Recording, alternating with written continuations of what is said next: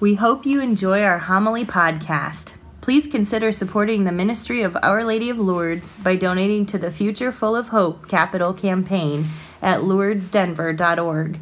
We are so grateful for your support. Humility. It's one of those elusive and paradoxical virtues. If you think you have it, you probably don't. Uh, if you don't think you have it, then maybe you do. The great Don Shula was uh, coach of the uh, Miami Dolphins back in the 1970s. The only coach to have a perfectly undefeated season, winning the Super Bowl a couple times. And he was vacationing with his family up in northern Maine one summer, uh, his wife and his four children. And uh, there, it was a rainy day, so they thought they'd take in an early matinee movie and so uh, they arrived in, the, in town and uh, went into the movie theater. And when they came in, the people turned around, saw Don and his family, and they started cheering.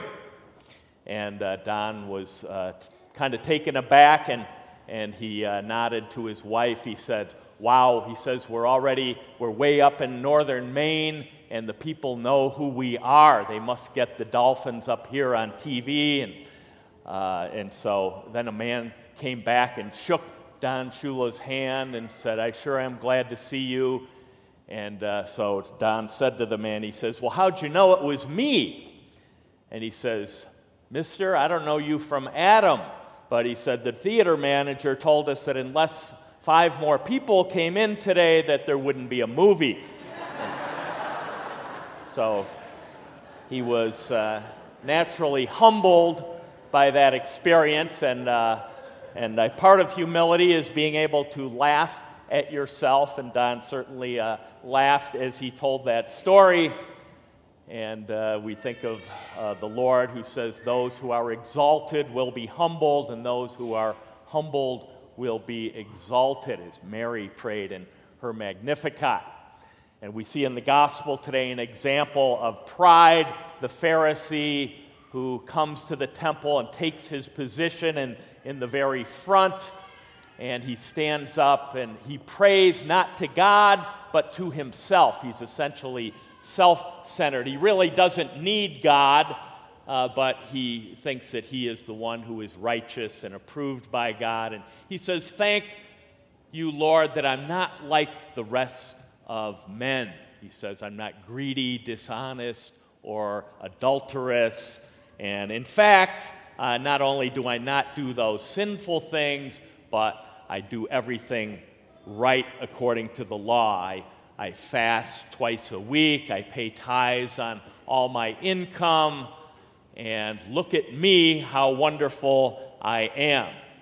And he's very self absorbed, and he is the epitome of pride, uh, somebody who really doesn't need God, but it likes the approval of other people.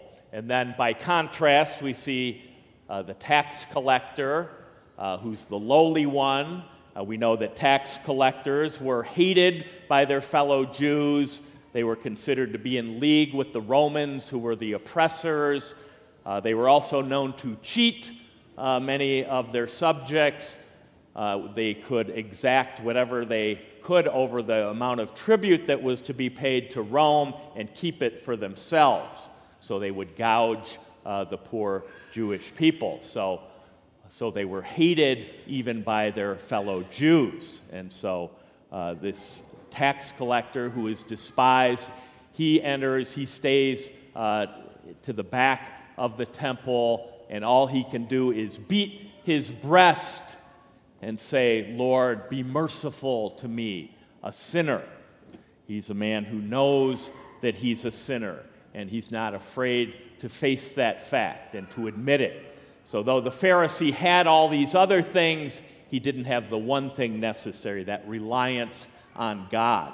Though the tax collector seemed to have nothing in the eyes of God or men, he had the most important thing that humility that realized how much he was dependent on God and uh, cast himself on the mercy of God. So, humility is the most important virtues. So when St. Augustine was asked uh, to rank the greatest virtues in religion, he said uh, the first is humility. And he said the second is humility. The third, humility. That we can never uh, get enough of humility. It's the foundation, really, of all the other virtues. It's because it teaches us to depend on God, upon whom we rely for our life, our breath, uh, any virtues or goodness that we have. It, it's due to God in His mercy. So Jesus shows us the meaning of humility himself. He says, Learn from me, for I am meek and humble of heart. It's one of the, the characteristic virtues of the heart of Jesus Christ. We know Adam and Eve sinned because they were not humble in their pride. They sought to be like God, striving to be something beyond what they were as humans, wanting to be like gods. And Satan tempted them with that, and reaching beyond and disobeying God, we know they fell from grace. And they suffered the guilt and the shame that also humbled them, and they had to learn that lesson of humility, as we all do when we sin. Jesus Christ uh, was the opposite. He went in the opposite direction of Adam and Eve. Though he was in the form of God, Jesus did not deem equality with God something to be grasped at or clung to. Rather, he emptied himself of his divinity in order to share in our humanity. So the Pharisee, though he says, he says, I thank you that I'm not like the rest of men. But Jesus Christ, in his humility, became one of us. Uh, he took on our human nature and he shared in it. And he shows us what it is to be human. And he empties himself. And not only does he become man, but he humbles himself to be the servant of men. And he says, Whoever is the greatest among you must be the servant of others. And not only did he serve us, but he went to die for us, sharing in our hu- human nature to the point of drinking to the dregs of death itself. And therefore, God exalted him and gave him the name above every other name so that we could all say, Jesus Christ is Lord. And so the humble are truly exalted as Jesus is exalted in his resurrection after ex- experiencing the extreme humiliation of crucifixion and death.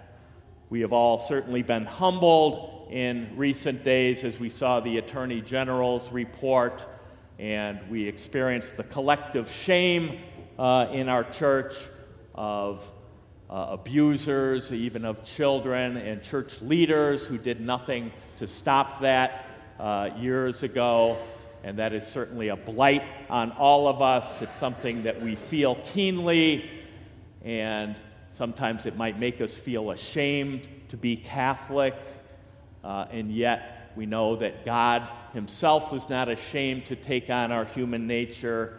We think of Jesus at his baptism in the Jordan. It was a baptism of repentant sinners uh, turning back to God. And Jesus, though he was not a sinner, he entered into that baptism, into the waters of the Jordan. And John even said, It's not I who should be baptizing you, but you should be baptizing me. But Jesus uh, took upon himself the shame of his nation. And as a member, as a fellow Jew, as a human being, uh, he took that sin upon himself to the point where St. Paul would say of, of the Lord that though he was without sin, he became sin for our sake. And he bore that and he washed us clean uh, by his entering into our sinfulness. So, Jesus, though he was without sin, uh, bore that sin. And uh, for us, uh, we are certainly not innocent. None of us, uh, we're all sinners. We all uh, need the mercy of God, and yet those sins of others bear upon us, and we feel that shame and that collective guilt, but we should not let it weigh us down, that the Lord has borne that uh, upon himself. He bore that shame for us when he died, the shameful death on the cross.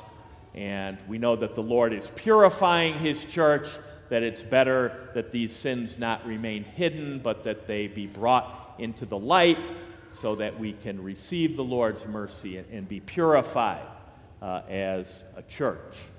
And so the Lord is preparing that spotless bride of the church. Mary is the one who is the sinless one who proclaims at her magnific- Magnificat that God, who is mighty, has done great things for her and that he has cast down the mighty from their thrones and lifted up the lowly. So we remain lowly in humility, uh, especially in these days. We experience that and we share in Christ and his humility. And we know that he has borne that for us. And so rather than be discouraged, let us be encouraged. And many of the good things that have taken place in the last 20 years to, to heal the church of these uh, terrible sins and to protect our children. And uh, our leadership now is, is doing a good job. And so we can be hopeful for the future.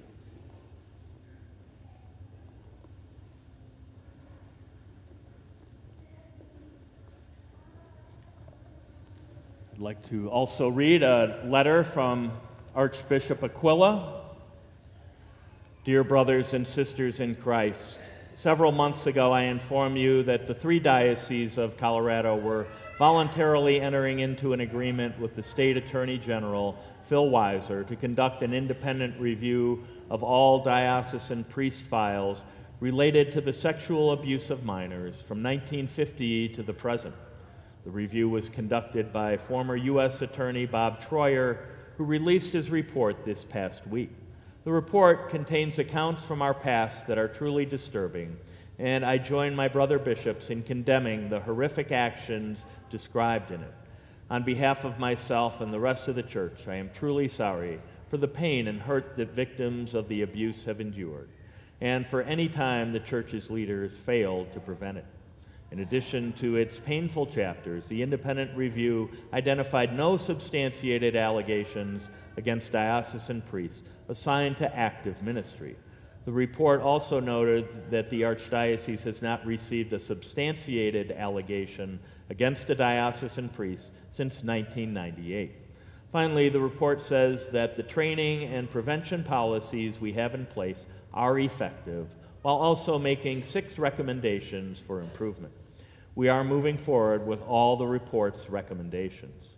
We began this initiative with the Attorney General to pursue healing for the victims of abuse and greater transparencies about the Church's role in addressing it. My sincere hope is that this report provides some small measure of justice and healing for victims and the Church as a whole. There is much more to say about this report than can be covered in this short announcement. For that reason, I have written a longer letter and compiled a list of frequently asked questions to answer any questions you might have. These are available to you today in your parish. You can also visit uh, the Archdiocesan website for more details. Please join me in praying for the continued healing of survivors of sexual abuse and their families. Please also pray for the priests that serve our archdiocese today, who are doing so under difficult circumstances and often in admirable ways. May God bless you. Sincerely yours in Christ, Most Reverend Samuel J. Aquila, Archbishop of Denver.